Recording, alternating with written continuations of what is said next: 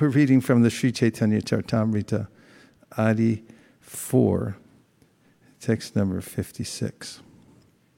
Radha Krishna Eko Atma Dui Deha Dari Anyonye Vilase Rasa Asvadhana Kari Vilase Rase Vilase Rasa. It's beautiful, isn't it? Radha Krishna. Radha and Krishna. Ek. One. Atma. Self. Dui. Two. Deha. Bodies. Dhari. Assuming. So we have Radha Krishna Ak Atma Dui Deha Dhari, which just means Radha and Krishna are one, but they've assumed two bodies. Anyonye, one another. Vilase, they enjoy. Rasa, the mellows of love. Asvadana kari, tasting. Anyonye vilase rasa, asvadana kari.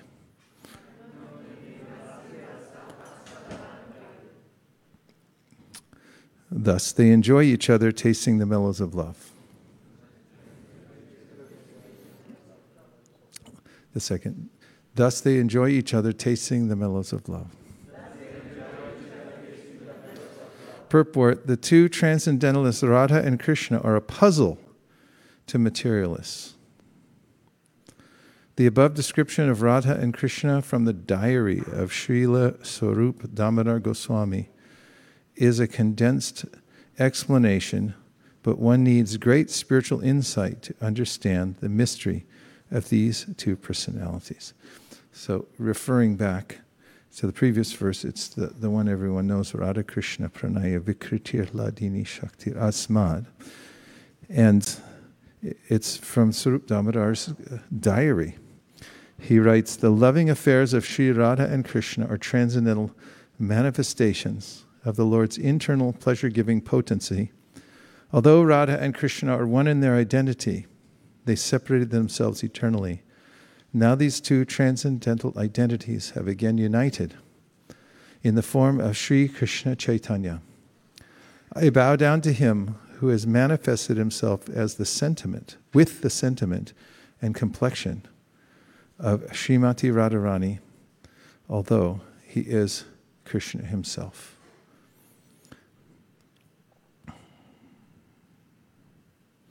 So, continuing the purport, one is one is enjoying in two. Sri Krishna is the potent factor, and Srimati Radharani is the internal potency. According to Vedanta philosophy, there is no difference between the potent and the potency. They are identical. We cannot differentiate between one and the other any more than we can separate fire from heat. Everything in the absolute is inconceivable in relative existence.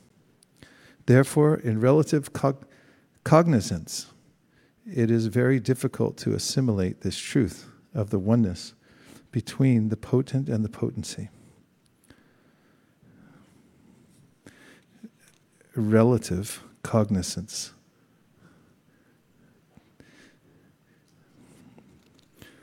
The philosophy of inconceivable oneness and difference propounded by Lord Chaitanya is the only source of understanding for such intricacies of transcendence.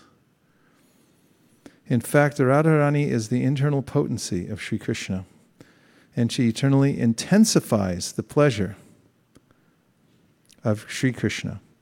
Impersonalists cannot understand this without the help of a Mahabhagavata devotee. The very name Radha suggests that Srimati Radharani is eternally the topmost mistress of the comforts of Sri Krishna. As such, she is the medium transmitting the living entity's service to Sri Krishna. Haribol. Devotees in Vrindavan therefore seek the mercy of Srimati Radharani in order to be recognized as loving servitors of Sri Krishna. Radhe Radhe. Although I was leaving once when I was on the plane and I was texting everyone, Radhe Radhe, and uh, somehow Malati saw it and she wrote back, she said, Prabhupada, they say Radhe Radhe, we say Hare Krishna. I was like, all right, Hare Krishna. Lord Chaitanya Mahaprabhu personally approaches the fallen conditioned souls of the Iron Age to deliver the highest principle of transcendental relationships with the Lord. The activities of Lord Chaitanya are primarily in the role of the pleasure giving portion of his internal potency. The absolute personality of Godhead Sri Krishna is the omnipotent form of transcendental existence, knowledge, and bliss in full. His internal potency is exhibited first as sat, or existence, or, in other words, as the portion that expands the existence function of the Lord. When the same potency displays full knowledge, it is called chit, or some, some bit, which expands the transcendental forms of the Lord. Finally, when the same potency plays as the pleasure giving medium, it is known as hladini. Hladini, or the transcendental blissful potency. Thus, the Lord manifests his internal potency in potency in three transcendental divisions. Om Shalakaya Tasmai Shri Gurave Namaha. So great yogis and uh, tapasvis give up the whole material world just to try to taste a drop of Brahman happiness. Rupa Goswami explains that there are three standards of happiness. One is so called material happiness, which is uh, fraught with trouble. The reactions that one gets after enjoying, if one does indeed get to enjoy, are so onerous that it makes it not worth it. And above that, after somebody figures that colossal hoax out for him or herself, uh, one may aspire for Brahman happiness instead of contact between the senses and their objects, as Krishna says in the Bhagavad Gita, Yehi samsparshaja bhoga tukayonaya evate adyantavanta konteya nateshu ramate buddha. Person who becomes intelligent or is intelligent doesn't aspire for contact between senses and their objects in order to get sparsha pleasure because he knows that they're the womb of misery. In other words, out of that is born unhappiness because there's a beginning and an end. Note to self follow this uh, instruction. And then a person, as Prabhupada points out here, with relative cognizance, which means that using one's own intellect to understand what to do next, one may speculate that I'll therefore rise above material nature by renouncing it. And this leaves one in an imbalanced situation. Yene ravindaksha toyastabhavad avashuddha. This is avashuddha buddhaya means that the intelligence is not clear. It's a polluted. And therefore, because one doesn't have Krishna consciousness, but has polluted consciousness, Aruya Krishna, even though one works very hard to get free from the material conditions of life through some kind of austerities or uh, whatever it may be. Prabhupada mentions in his purport to that verse that people try for some kind of platform above material miseries in many different ways. Aruya Krishna Parampadam Tata, even after all such austerities are performed, Patantyado, one falls back down again. However, yet pankaj, yet para pankacha vilasa vilasya bhakta karmashrayam gratitam utkartayanti santa Tadvanna riktamatayo yatayo pirudha. Shrotoganas tamaranam bhajavasudevam. If one is able to taste the happiness that comes from the pastimes of Krishna and hearing about him, his lotus feet uh, are so sweet, tips of the toes of his feet are sought after by the great yogis, but those who are bhakti yogis actually get a taste for that. And as I've mentioned before, when I came to Krishna consciousness, I was a hapless soul, thinking I was some kind of yogi by renouncing the material world. And um, when I came in into the ashram, somehow they let me in, and um, uh, I was um, I would look at the altar and then mostly look at the flowers because I was so used to seeing God everywhere. And uh, I wasn't really sure what the deities were, had no uh, training or conception, I hadn't heard about it. And also, I could really relate to Bhagavad Gita, but not to the Srimad Bhagavatam. I, I read the Gita again and again, but then I'd look at Srimad Bhagavatam and think, well, what are all these stories? Who are all these people? because the impersonal conception is so much inculcated. Uh, and one who's interested in spiritual life, which I was, and every investigation I did ended in some kind of relative cognitive process through which I was told that, uh, you know, renounce the material world, try to taste Brahman happiness and so forth, see God everywhere. But then, by sitting in Srimad Bhagavatam class, as we just heard, Nashta Prayushu Bhadreshu, Nityam Bhagavata Sevaya, Prabhupada arranged it so you hear every day. And uh, even a hapless soul uh, who happens into one of these circumstances where you're in the association of pure devotees, and then you hear again and again. And I can remember the moment when I was in the San Francisco temple, light was pouring through the beautiful skylight into that nice room that used to be where all the caskets were to show the dead bodies. so it was very ornate and beautiful. We took over a funeral parlor, parlor to make it into a temple. And Tulsi was there, the devotees were there. The floor was pure white, and there were some flower petals from carnations, mostly we had here, there, and everywhere on the floor. And I was carried away by the environment. And then Bhutatma Prabhu, recently passed away, my dear godbrother, he was reading from the Bhagavatam about the queens of Dwarka and how they could not quit those lotus feet. The phraseology of that, somehow it caught my ear. And I started thinking, oh, Krishna has lotus feet. And they couldn't quit them. And there was some kind of uh, stirring in my heart that, wow, this is beautiful. So, what Prabhupada talks about here is the way in which uh, this is not from relative cognizance, but as association with Uttama Bhaktas or those who are following the Uttama Bhakta strictly will have the same potency. And therefore, uh, sitting in their assembly, then suddenly I felt like, wow, there's Krishna, and there he has lotus feet. So, yet pada pankacha vilasa vilasya bhakta.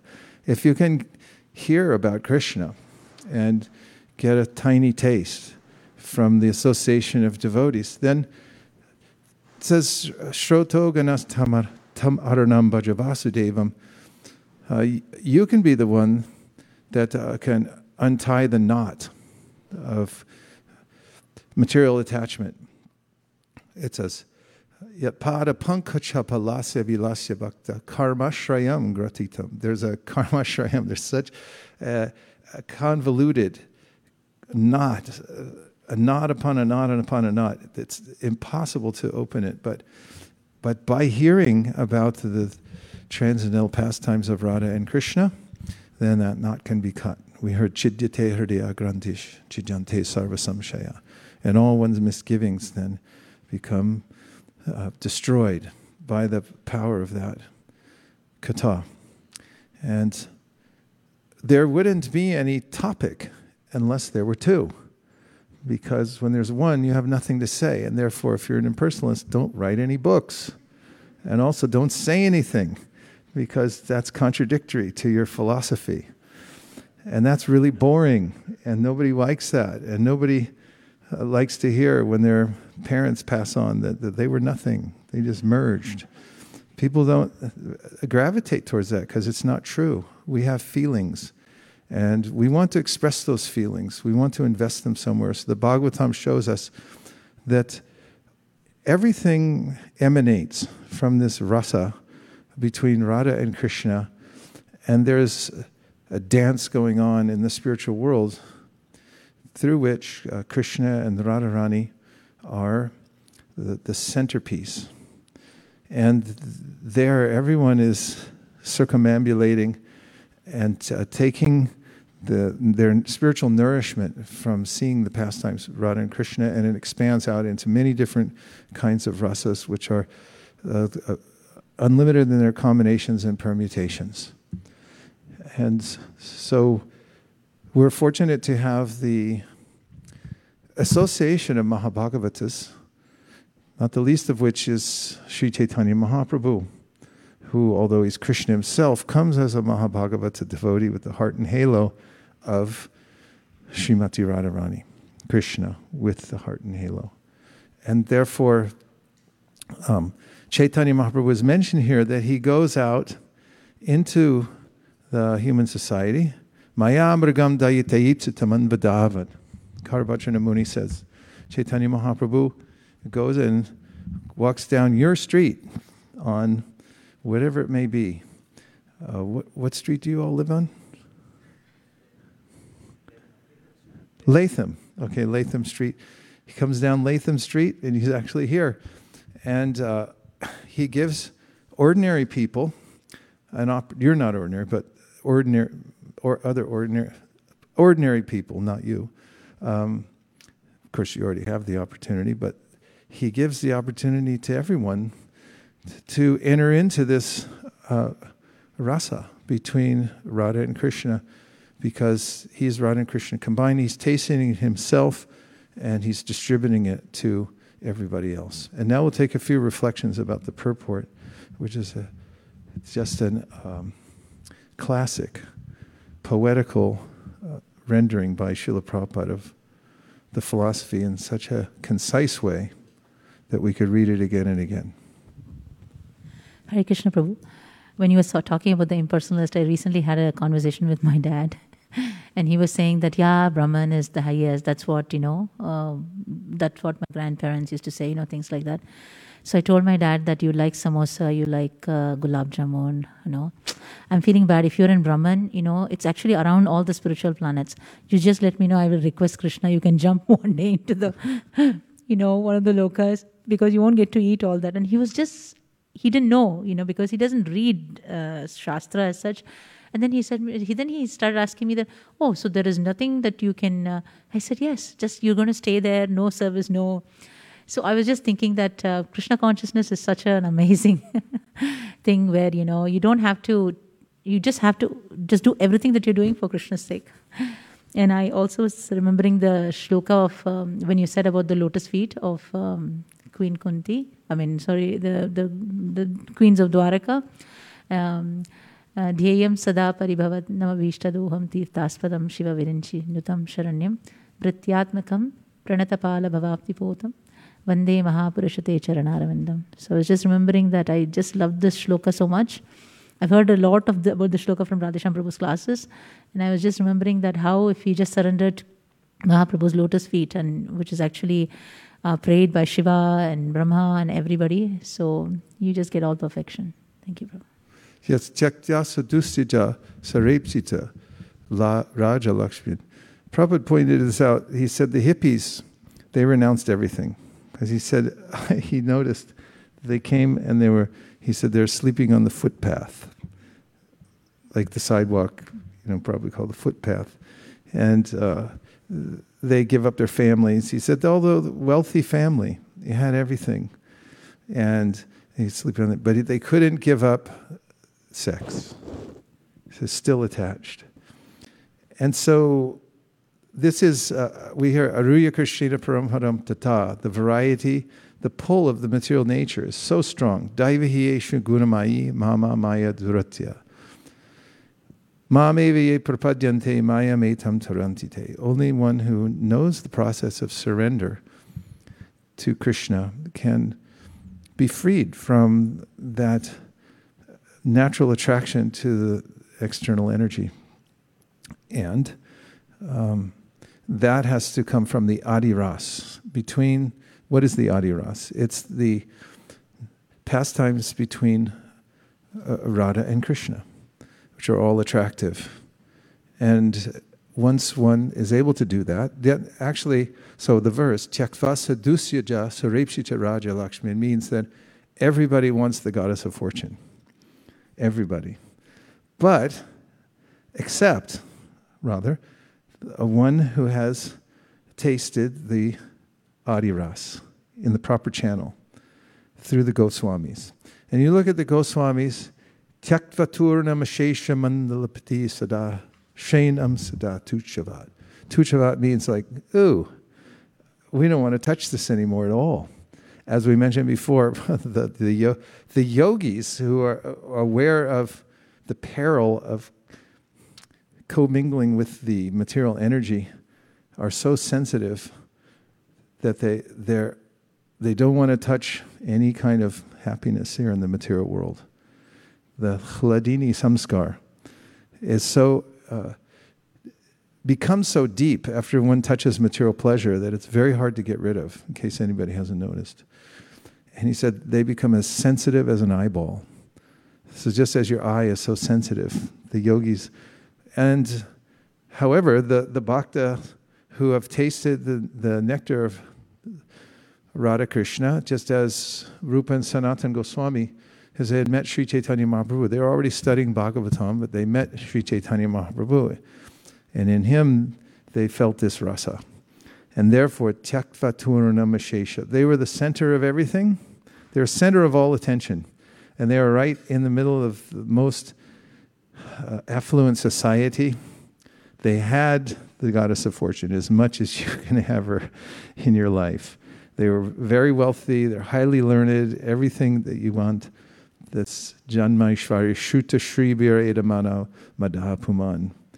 And then, because they tasted the happiness of Lord Chaitanya Mahaprabhu's lotus feet, then they were able to give it up. And that's something that even the Devas can't do. Nobody can do. Oh, Haribol. Thank you, everyone, for joining us online. Please greet our dear devotees. Haribol.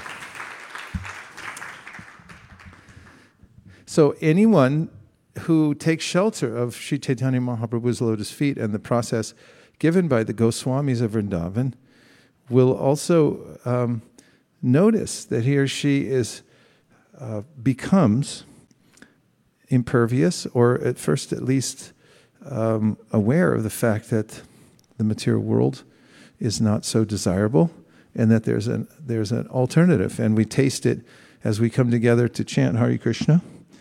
We see the deities. At first, it's not completely clear what it is, but then it becomes more clear, and our our determination to, f- to follow in the footsteps of the inhabitants of the spiritual world becomes more pronounced as we become more advanced in devotional service.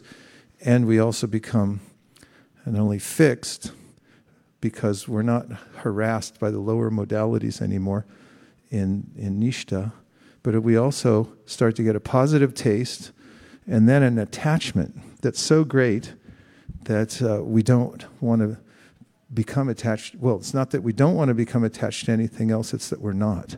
We're exclusively devoted to Krishna. Yes. Hare Krishna Maharaj. Uh, Maharaj, in uh, Srimad Bhagavatam, there is a very little uh, reference uh, related to Srimati Radharani. Can you just elaborate why is that? Because um, we every time we say Radhe Krishna, but uh, in whole Srimad Bhagavatam, it's pretty um, you know, less direct reference uh, to Srimati Radharani. Well, not just Srimati Radharani, any of the Vrajavadus, any of the the uh, cowherd gopis of Vrindavan are not mentioned by name in the Srimad Bhagavatam by Shukadev Goswami, but especially uh, Sh- uh, Srimati Radharani. And one of the reasons given is that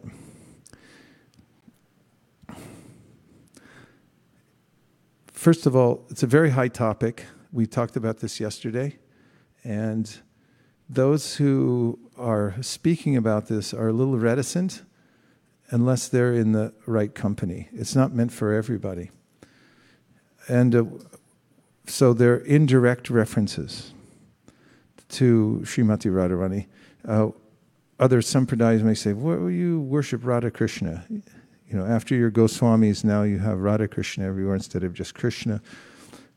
How can you justify that? Very easily. It's, it's very clear in the Srimad Bhagavatam that uh, in the Rasa Lila, the five chapters, we find that there is very specific mention, undeniable, that amongst Krishna's associates who came to the forest, there's one who stands out in particular. And she has uh, pleased the Supreme more than anyone else. Although her name's not mentioned specifically, but the word Radha is indicative of the, which means to worship.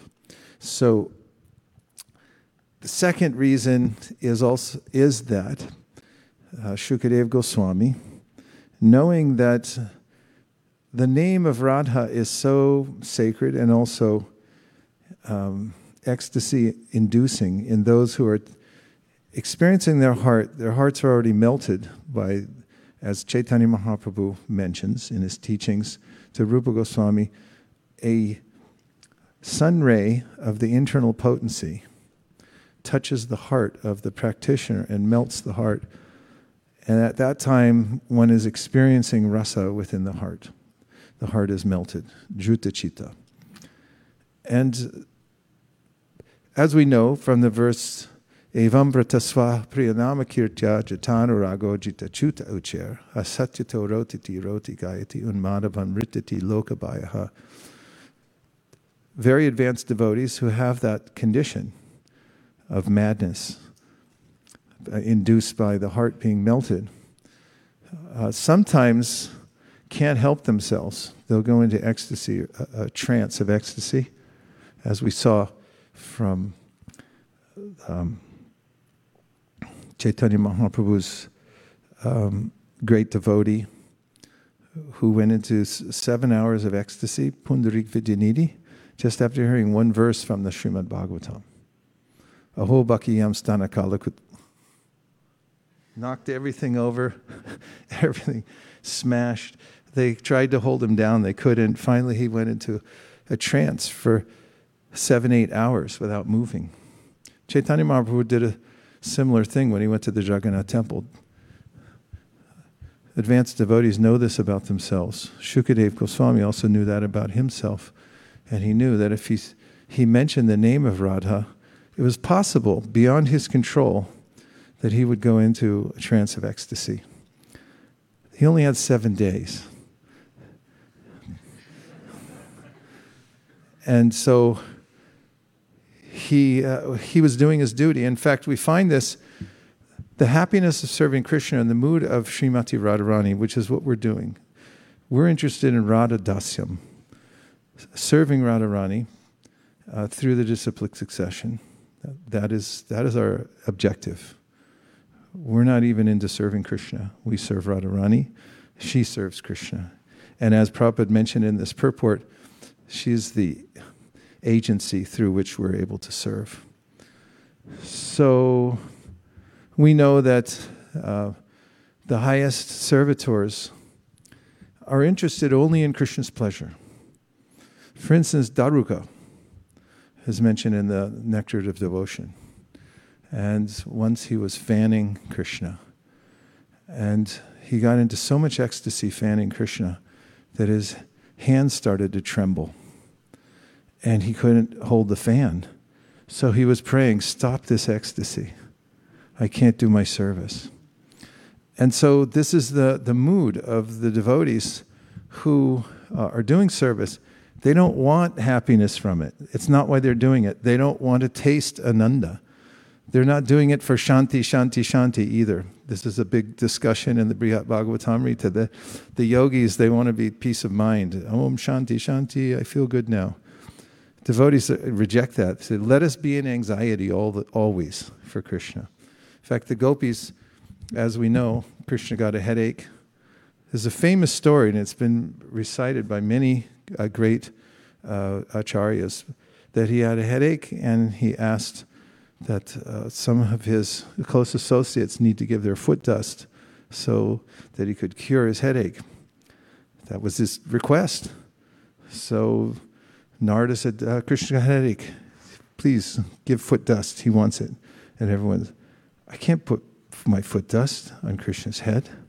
And they, re- they rejected. And so Narada came back and Krishna said, Ask the gopis in Vraj.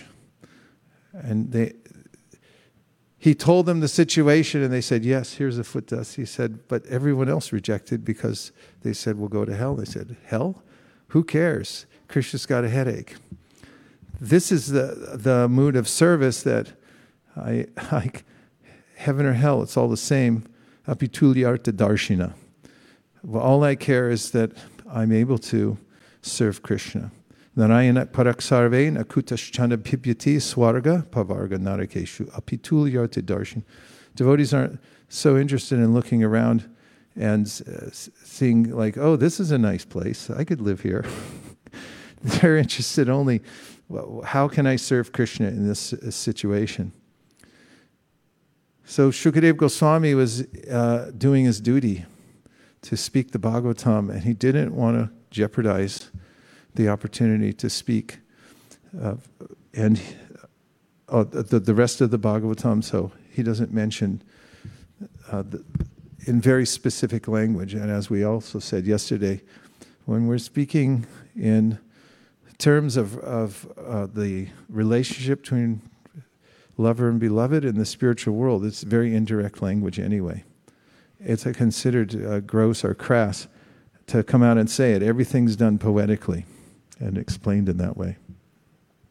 Any other reflections? Yes. One, two, three.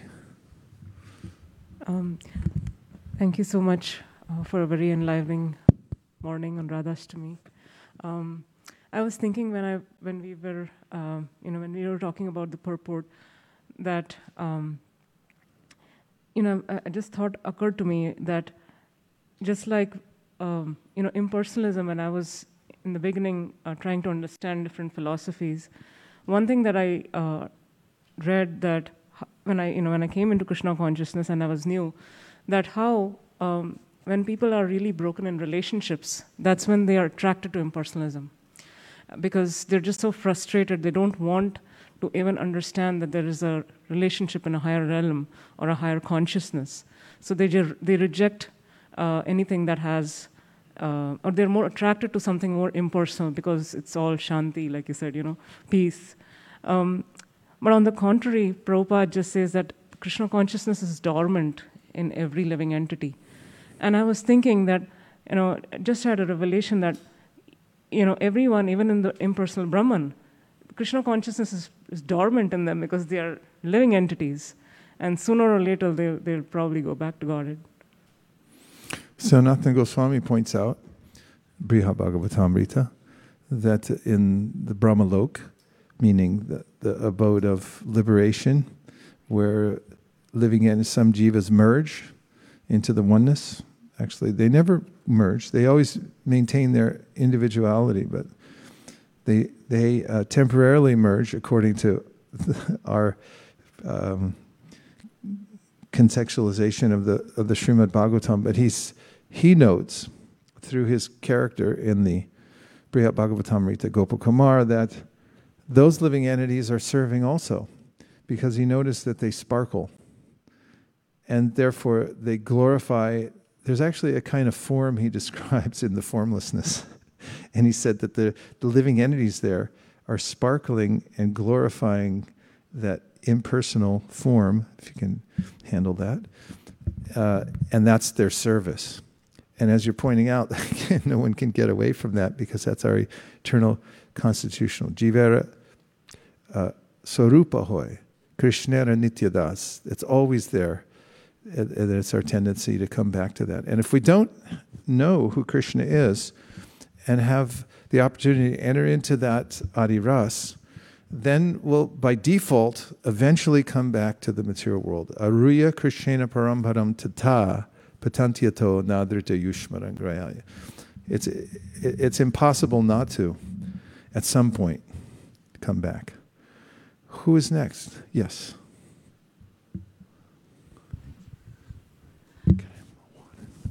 Hare Krishna Prabhu. Um, the point you were saying about the anxiety, right? I was thinking that uh, just being in the material world, anxiety naturally comes. Yeah.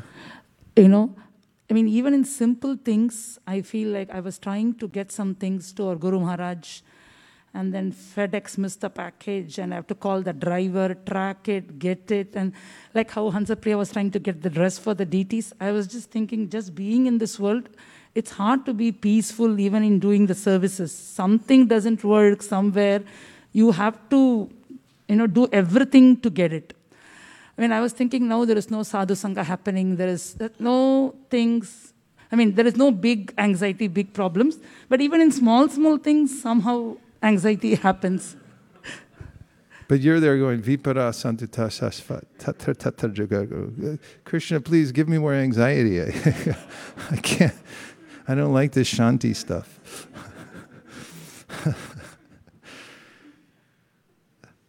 yeah, the anxiety, Prabhupada said, is on a morning walk. I put it in my book. One of my godbrothers, Guru Kripa Prabhu, is a, he told me about it first, and I found it in the Veda base. But he said some devotees they get into a lot of anxiety about going out for book distribution. And Prabhupada said, No, no, you tell them that's spiritual anxiety. He said, just like Yashoda. Yashoda's always in anxiety. Where's Krishna? Where'd he go? Tie him up. because uh, that's her that's her uh, mood. She's always in anxiety. When you have a baby, you know what to speak of. It's Krishna. Uh, he's he's into everything, and uh, always, always, always in anxiety. So Prabhupada said, you tell them that's spiritual anxiety, and that's uh, purifying, and that's what's there in the Vraj all the time. Everyone's in anxiety. When's Krishna coming back? And then when they're with him, they're thinking, when's he going to leave? And it, it's that the emotions there, they're overflowing, but they're transcendental emotions. No shanti. Yes. Hare Krishna Maharaj. Uh, regarding anxiety, um, I think wanted to share the Sankirtan story. Is it okay? Oh, yeah. Yeah. So last weekend we went to um, Art and Wine Festival. After 18 months, festival season is open. So we went there and they had an entry and exit, and there is a ticket and row to get into that. And it's within one parking lot. So immediately when anxious, like how we gonna get inside? So we do outside or set up inside, and we just unload the car, and so much you know like devotee is asking what to do, and nobody had a perfect answer what to do. And as we walking towards the trolley, and we went to the exit door, and the lady over there, she opened the door immediately. Say, oh, you are one of the vendor. Come inside. and we just went inside, you know, without. We just nodded the head and just went inside, you know, and all of us, without ticket, anything, we just went inside. And after inside, like where to find the spot because all the stalls are there, all the booth. We walked two times. Should we ask to the organizer or not or what? So then we found like someone didn't show up, and there was an empty spot, and we went there, and the neighbor of that, you know, immediately looked at us, said, "Do you have permit?" And I said, "Oh, we are from yoga center. We are free speech area, so we are using this as a free speech area." And like that, we just you know like set up a table, and still I think we are a little nervous about how the neighbor will react and things like that. But in the end, you know, it was really peaceful experience. A lot of people came and stopped by and really, you know, how the anxiety overall. In the end, you get a lot of joy. So that's one said, said that. So nice, Prabhu. Haribol. So, Yeah. so, and I have follow-up questions on, on and the purport as we read, like Radharani, you know, like um, she, she arranged the service um, for everyone, for to Krishna.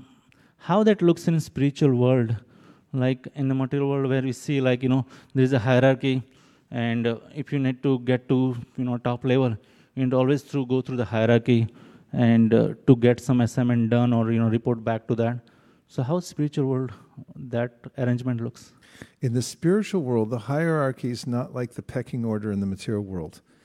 In the material world icha dvesha samutena dvandva mohena bharata everyone's envious and they're also desirous of being the center so when we find this hierarchy in the material world, there's always some pinch. It's like, no, you don't. I'm here already. You go away.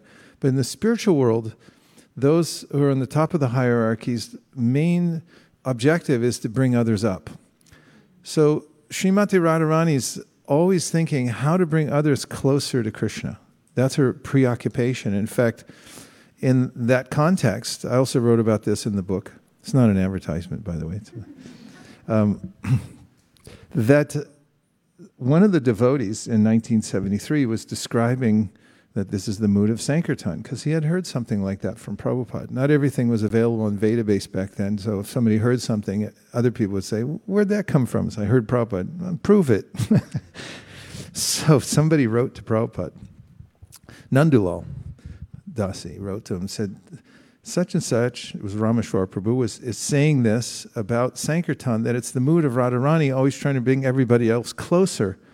I said, why do we go out? Why do you go to the Art and Wine Festival, for heaven's sake? We got no business there. Actually, we do. We're the main event, but, but, but otherwise we wouldn't go there. We'd stay at home and read Bhagavatam together and so forth. But you go out there because you want to bring people closer. It's you get an ecstasy when you see somebody who all of a sudden turns towards Krishna. And so this was what the devotee was saying is the mood of the gopis. And that, that was Lord Chaitanya's uh, prerogative in coming. And so they presented it problem. Nandulal presented it to Prabhupada on basis of uh, uh, representing other devotees who were concerned about this presentation. And Prabhupada said, yes, this is the correct understanding. This is the mood of the gopis. So in this hierarchy, you find, uh, of course, mercy always flows down. So you have to have a hierarchy. You know, oftentimes people come in a room, and there's some people more talented, some people less, some smarter, some not. But the the the person who's maybe not as smart will just say, "All right, let's just, we'll all be equal here," because that works for them. like, we'll just we'll be all all the same. And, but we're not. There are people who become self effulgent. And there are, other, there are some that, you know, their talent just comes out and everyone goes, wow, look at that. And so in the spiritual world, everyone's always uh, elevating such exhibitions of devotional service or talent for Krishna and then putting it, uh, putting them on a higher level. And also, uh, people recognize, they admire those who are doing more service than they are. And when, when one does that, then one actually is able to experience the benefit of uh, their, that person's devotional service. When you appreciate the devotional service of others, then you get the result yourself. And if you're envious, you don't get anything. Just a bunch of anxiety. Why is that person better than me? And, and I wish they would trip and fall right now while they're dancing because they're dancing too nicely. And I, I, hope they fail. I mean, we heard it in Amara Jivana. This is the mood of the, the lamentable mood of a, of a conditioned soul. It's like, oh, God, you know, when somebody's excelling, I, I feel like I feel terrible right now. And when they fail, although externally I'm like, well, I'm, I'm thinking, oh, great, now, now I look better. So it's the opposite in the spiritual world. And so the hierarchy is sweet because those on top are trying to elevate others. Meanwhile, the, the, the, those who are lower are admiring those above them. Isn't it nice when there's somebody who's, you know, advanced and you're able to just admire them? There's no pinch where you're thinking like, who died and made them God? Yeah. Thanks, Bhakti. He got it. Um, and that's the rule of the material world, right? So the spiritual world's not like that. It's all sweet because there's pure heartedness there, and everyone appreciates the other. Uh, yes, Prabhu. We heard something. Uh, Go Hare ahead. Krishna, Hare Krishna Prabhuji. Two things. One was uh, the, the Art and Wine Festival just that uh, was speaking about. So I went into that festival after two hours and I was wondering how they crossed that barricade The with, Viraja. with books and trolley. Now I came to know. So that was first thing.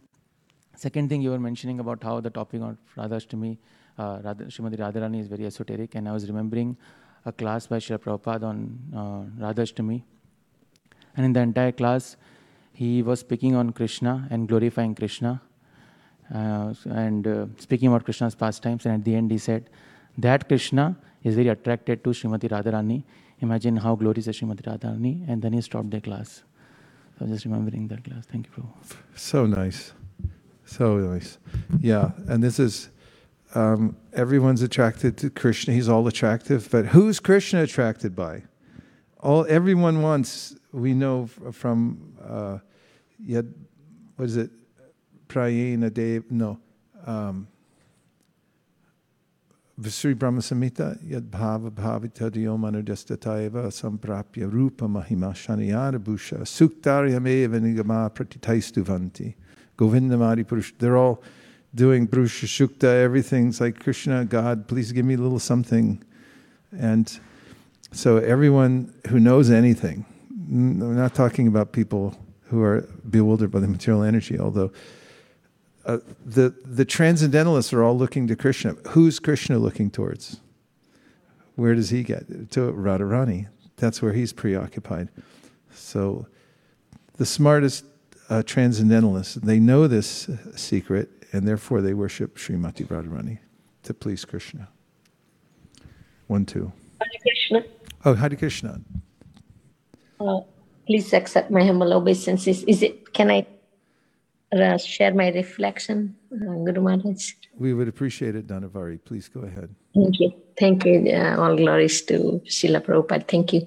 So, uh, one Prabhu just shared the book distribution um story, and I just want to share a short one. Uh, when you just mentioned that other advanced devotee, we appreciate so much. And so we both, uh, my friend and I went, and she's so advanced and uh, she knows uh, Spanish language. So um, we both went to the borders of San Diego, close to the border of San Diego with uh, books and and I we both had a, I told her that I don't know so much Spanish and you talk. So as soon as we had a like a game plan that we'll I'll stop and you start talking and then so my, I was appreciating the advanced uh, devotee um, who has talent and you know purity and so much and because of that and your mercy we, we did uh, distributed uh, we have distributed so many books uh,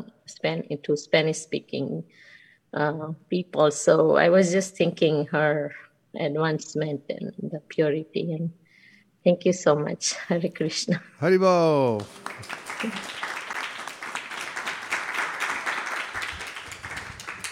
Just a disclaimer: we're not staying here all day. In case anybody's wondering, at any minute I'll stop. Um, Prabhu, who had? Yes, Prabhu. Hare Krishna Maharaj, thank you for a wonderful class this morning. Um, I uh, I follow up on Hladini Prabhu's point that uh, so many times when I, for example, do book distribution, I'm I mean I don't necessarily feel compassion for the other person. I mean I may necessarily do it just to please the spiritual master, um, and and there's no I mean because the in, I, I sometimes wonder that intentions are not aligned properly. Um, so, so what do, how do we genuinely feel for uh, for others? You know, when you are doing something, but because otherwise it's just doing for. Of course, there is there's a desire to please spiritual master, but um, but apart from it, there I don't see anything. Yasya prasada bhagavat prasado yasya prasada nagati kutopi. This is the essence of spiritual life if you have a desire to please the spiritual master. Yasya devi para bhaktir yata devi tatagarao tasyaite katita hyarta prakashanti mahatmanaha. Vyavasayatmika buddhireke ha kuranandana. Bahushaka hinantascha buddhayo vyavasayinam. So Prabhupada heard this verse and read the commentary and said, Yes, this is, this is my mission statement. I'll fix my attention on serving my spiritual master. That's what he did exclusively. So it's like, okay, well, I don't have compassion, and I don't have this, I don't have that. Everything comes from that. When you are able to do that, then naturally, as, as the verse Yasya Devi Parabhaktir, if you have implicit faith in Guru and Krishna simultaneously, then the import of all the Vedic literature becomes known to such a person. It arises in their heart. And so, this exclusive, uh, f- exclusively fixing one's mind on, on the order of the Guru is, is, is the Bhagavatam's prescription. As an example, Bhayam dvitiya bini beshatasya ishad apetasya viparyayo smritihi tanmayato buddha abhajetam bhaktyayika yesham guru devatatma bhaktyayika yesham Eka, one should uh, be one pointed and, and see one's service to the Guru as the means for turning around one's entire material existence. So you're in a good position. And by, uh, by doing that kind of service, then naturally, as a, it's, it's service through the parampara to Sri Chaitanya Mahaprabhu. And we know yata yata gora padara vinde as mentioned by Prabodhananda Saraswati Thakur, that when you serve the lotus feet of Lord Chaitanya Mahaprabhu through the disciplic succession, then naturally the compassionate nature of Srimati Radharani will awaken within your heart, and the mood of serving her and uh, and Krishna naturally arises within the heart.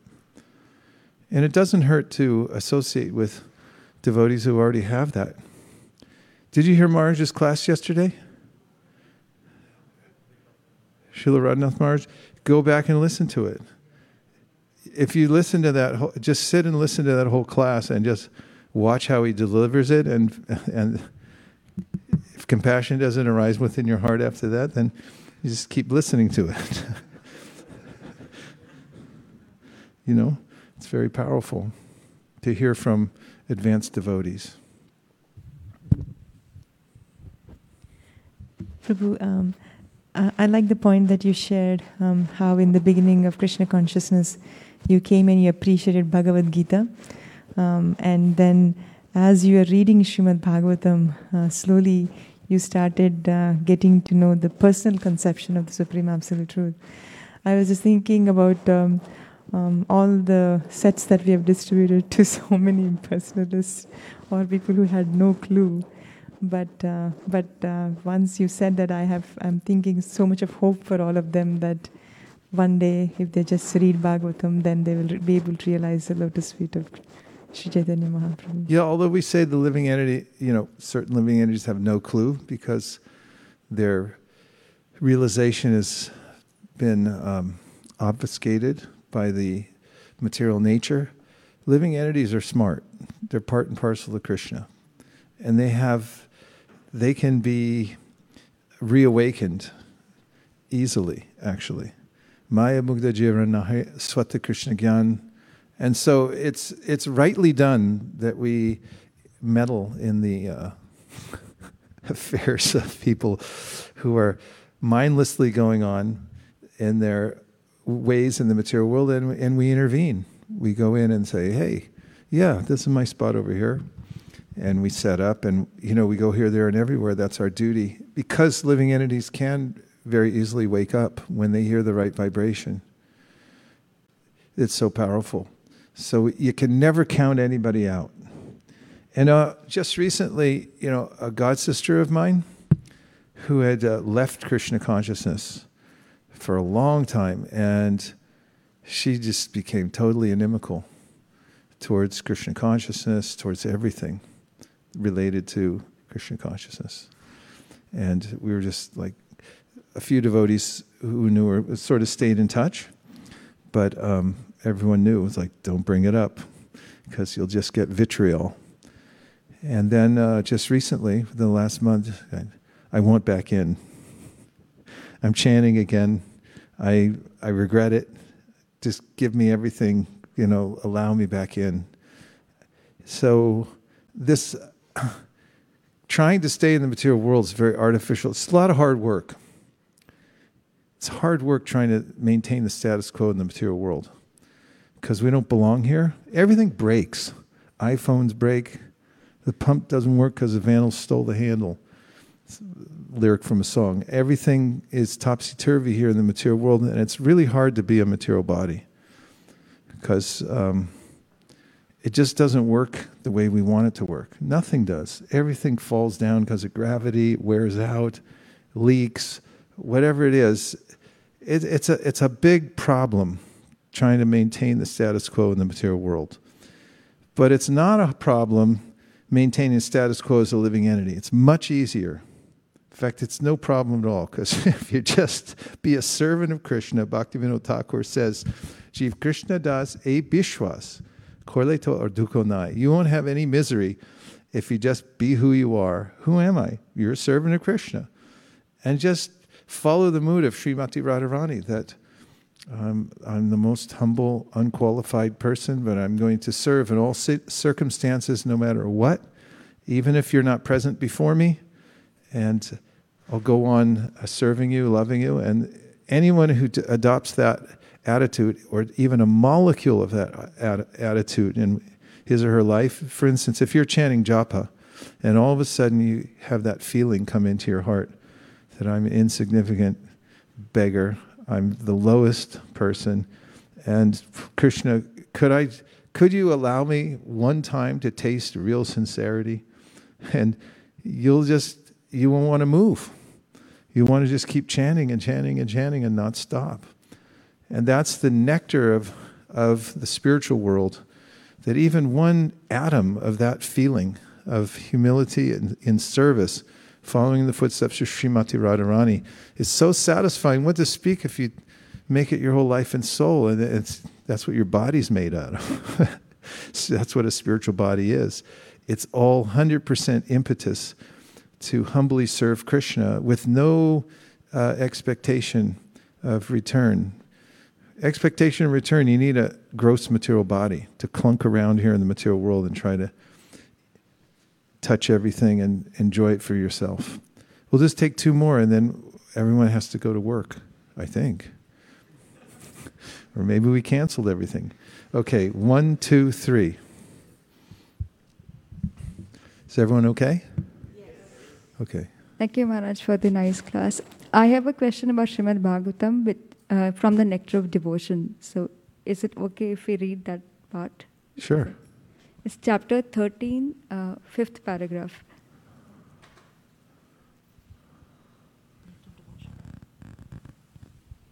Nectar of Devotion, chapter 13, paragraph 5th.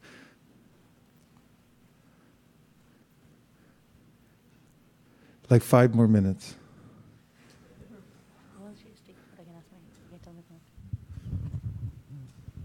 Hare Krishna Prabhu. Hare well, Krishna. she's getting that ready. I was just going to say that you talked about anxiety. Yes. and um, Malini and was just we were talking ten, about ten days ago that you know she was very anxious that you know two thousand Bhagavatams.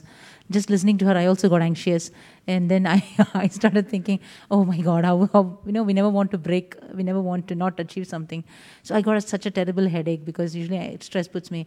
Then I was I was just listening to you now, and I was just thinking that in anxiety in the spiritual world well, you don't have misery, so you won't even get a headache. you will still be do, anxious to achieve things for So a lot of devotees don't want to leave the material world. You know, the idea, na danam, na janam, na sun, kavitam, and uh, it includes I don't want liberation because I want to be here in this, uh, you know, saving, working in Lord Chaitanya's movement. You can do that. There's no difference, but it, it, there is a little difference because there's this um, a little more anxiety here in the material world of what might happen next. anyway, we're in the best position you can be in. We have service in Chaitanya Mahaprabhu's movement here in the material world right now. And um, we're not even sure we want to go back to Godhead, right? Because how are we going to do more Bhagavatams? but that, that kind, taking on more and more anxiety is uh, the way that we open up our faith more and more because ever since the very beginning here in ISV, when we made what we thought was a big goal, I think it was 100 books or something. And I remember the Sankirtan leader at the time came to me and said, You know, we've been talking, this is, you know, let's be realistic. right? But that, that was the first milestone. We went for it anyway. And then we keep, we keep doing that. It's all insignificant in the, in the face of, uh, you know, the vastness of what we can do. But uh, every time that we face that anxiety, it opens up for us more faith that Lord Chaitanya is doing it. Bali Mardan Prabhu said that to me in the parking lot yesterday.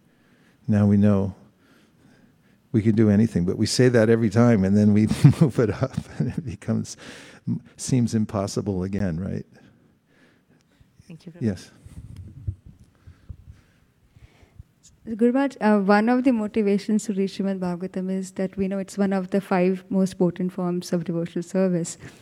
But uh, in this chapter of Nectar Devotion, which describes the five most potent forms, it mentions in this paragraph how unless someone has completely given up all kind of fruitive activities and uh, situated in pure devotional service, if you see the last line, one must be situated in pure devotional service before he can relish Srimad Bhagavatam as it is. So I was thinking from myself that I'm way away from pure devotional service, and that is the reason I don't relish Srimad Bhagavatam. So how can I encourage myself to relish and also others? Well, it's written in 10, 12 cantos, and the, uh, the, the first two cantos are the lotus feet of Krishna. So we, we approach Krishna through worshiping his lotus feet, and then we gradually go upward so we can come to the 10th canto and appreciate his smiling face. So Prabhupada mentions there there's a progression, a progressive way that we go through the Bhagavatam through each canto until we come to the 10th canto. And as you know well, but one will find that by reading the first nine cantos, one uh, um, is divested of the, the desire to engage in material sense gratification by the time you get to the ninth canto. And if you're not, Prabhupada says, by the time you get there, then start over again. In fact, you can stay in the first couple of cantos for a while. We heard uh, yesterday from Maharaj about how when Gadadhar Pandit and Sri Chaitanya Mahaprabhu were studying Bhagavatam together, can you imagine sitting in on that? And they would go over Dhruva Maharaj and Prahlad Maharaj a hundred times each pastime. Even Srila Bhaktisiddhanta said, you read these pastimes a hundred times each. And I get to recount uh, our, you know, this tiny little experience I have at Govardhan when we go there for the month and we camp out. And the only purpose for eating, getting up in the morning, doing everything is to meet for our Bhagavatam hearing sessions.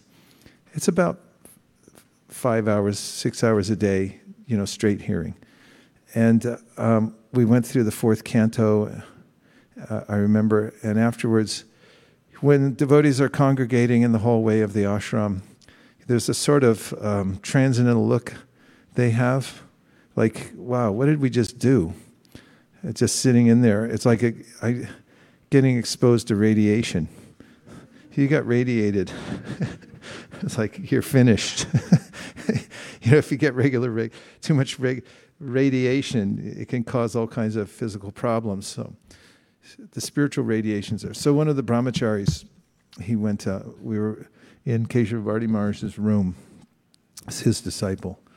And he had this look in his eye, and, he, and so we said, Well, what's the matter? And he goes, What was I thinking?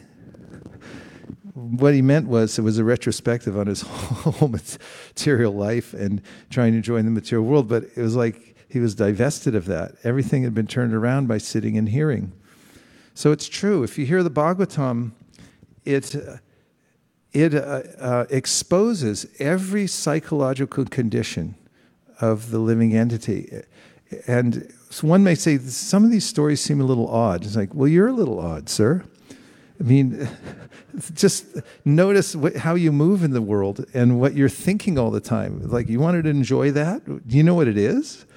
You don't even know what it is, and you're trying to enjoy it, right? And the Bhagavatam comes out and says, no, here's what it is. Nobody else is doing that. Everyone's covering it over. If you drive down the 101 freeway, everyone's got these signs up. It's like, it's great. It's not great. Bhagavatam says it's not great. And it's like, that's really harsh. You know, you shouldn't say that to people. It's like, well, then stay in the material world and read the the signboards and go on the internet and try to, you know, consume more stuff. It won't work. It doesn't work. It never has. So Bhagavatam comes out and teaches us that all the way from the beginning in such amazing ways. I mean, look at Parikshit Maharaj when he's interacting with Dharma, the bull, and then, uh, excuse me, uh, you know, Dharma has been beaten by the bull, and Parikshit Maharaj comes and asks you, who did this? And he wouldn't name a perpetrator. Who does that? A person who understands consequence and how in karma, if you complain, you become part of the problem. And uh, that's a very subtle thinking. Not many people think like that. That's in the first canto of the Srimad Bhagavatam, extricating us from our involvement in the material world in the most precise way, surgically. So by the time you get to nine cantos, and it covers everything, there's human slavery in the ninth canto. Did you know that? Have you, have you noticed that? Yeah. there's, there's also, um, you know, the, how uh, Sudyumna, he goes into the forest with uh, Lord Shiva and Uma there, and they're just riding through with this retinue, and and Uma says, I don't like these people in here uh, disturbing our, our uh, uh, atmosphere. So anybody else comes in here, they'll turn into a woman.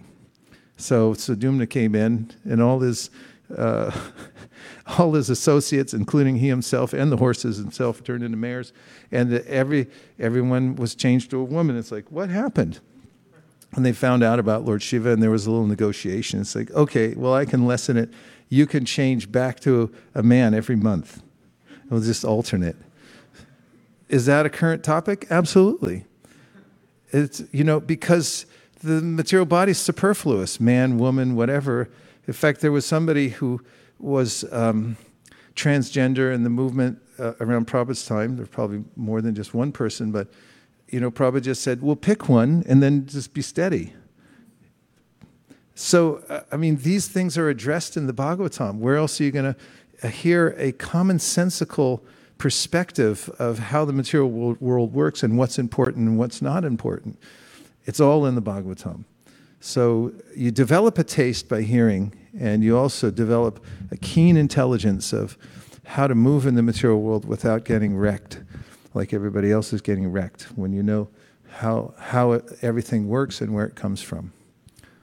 Okay, we have just two more and then we're done. I have a feeling because it's Monday and you have to come back, right? Um, I had a question also in the Bhagavatam. Um, so in the in in the twelfth canto, I, which I um, I haven't fully read it. I'm still going with my Bhakti Vaibhav schedule, so I'm on the sixth canto. But we learned the verse, you know, uh, Nimna Ganam Yatha Ganga, and then I went and referred where that verse was from you know, that Bhagavatam is the ultimate scriptures and Vaishnavanam Yatha Shambhu. So um, I was curious that, you know, when we have already the 10th canto covered and then the 12th canto, why is it that Shiva is glorified as Vaishnavanam Yatha Shambhu when we can say gopis are the ultimate Vaishnavas, right? So is that, uh, is that because there are aspects to the Bhagavatam which are more like, you know, just like Bhagavad Gita, Prabhupada says, the bhakti, the six middle six chapters are the bhakti, and they are sandwiched between those in the first six, which are you know at more on the karma and the karma yoga, and the last six, which are more jnana yoga. But bhakti is kind of you know the confidential aspect is, is inside. So is is, all, is Bhagavatam also something like that? Well, when we talk about superlatives, remember we discussed yesterday. There's there's um, what did I say? not good, better. It's uh, perfect, more perfect, and most perfect. There's unlimited variety and perfection. So you, you can understand in that way, when you get some superlatives and he's like, well, there's something that says it's better. It's like, yeah, it's the best, but it's better than the best. that can happen in the variety of the spiritual world. It does happen. So th- that's, that's what happens in that context. There are other more s- subtle things about that, but um, that's the main point. Yes, Prabhu? Is everyone okay? Okay. Um, uh, I um, so so the uh, purport which we read. uh, What? the purport. Which You have to point that towards your. Yeah, the purport which we uh, read at the start of the. Um, Turn it there. Yeah, yeah, thank you. So the purport which we read at the start of the um class, um, we serve to Krishna through Radharani. And then what Achyuta Chaitanya Prabhu uh, was referring to Maharaj's lecture, um, uh, Maharaj uh, glorified Krishna in all aspects, and then he said he uh, it's to her uh, Krishna is attracted. So I, I felt um, so isn't this Ra- Radhashtami the only chance for us to join Krishna, if at all, uh, and celebrate um, to join Krishna and celebrate Radhashtami, uh, which means uh, actually through Radha again we are going to uh, uh, serve Krishna. So No, it's not the only chance. does that make? Uh, No, I, did I? You're saying is Radhashtami the only chance to worship Srimati Radharani directly, Um, to serve, to please Krishna? So, uh, so this is my thought. I'm, I'm asking a, a question. So, isn't Ra- uh, Radhashtami the only chance where uh, we can join Krishna to celebrate Radharani's appearance day? Is it celebrated that way? That sh- should that be the mood because Krishna is attracted towards Radharani? Yes, but it's not the only opportunity. Every time you say Hare Krishna, Uh-huh. you're putting Radharani first. She's always there first, except in Kishore Kishori. And then the, the devotees ask Prabhupada, it's like, usually it's Rukmini Dwarkadish or uh, Radha Madan Mohan. So why Prabhupada? And he said, save the best for last. That's the mood of the Gaudiya Sampradaya. Is not that attractive when Radharani's not there. It's like, where's Radharani? So uh, every day is basically Radhashtami in Vrindavan, in the mood. That's why, as Prabhupada says in the purport, everyone's always calling out Radhe Radhe, because like, that's they know the channel, and they worship Radharani. So, thank you, everybody. It's a, a, memorable day today. It's a very special coming in on this Monday. These are interesting festival times. While the rest of the world's moving about, it'll seem odd when we go back out again. It's like, where's everybody going? But in any case, thank you very much, and hopefully we'll see you again tonight at five o'clock in a couple hours. Hare Krishna. Vanchakalpadrivishcha kripasindabe vacha patitanam pavanibhyo vaishnavebhyo namo namaha.